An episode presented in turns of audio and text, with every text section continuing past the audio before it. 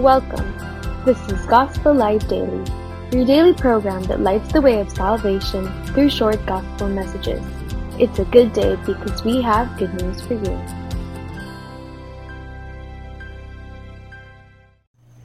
Our gospel light for today is taken from Mark chapter 3 verse 21. It says here, He has lost his senses.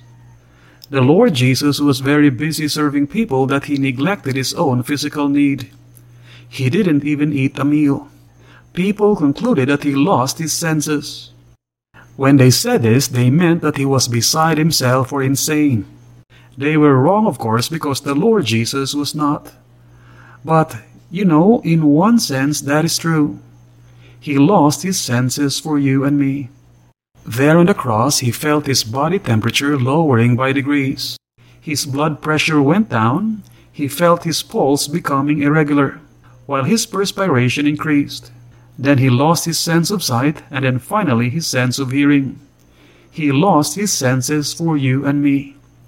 He died for our sins. He did it to make available for you and me the salvation that we could never earn. Will you come to Him in faith, trusting in Him alone for salvation?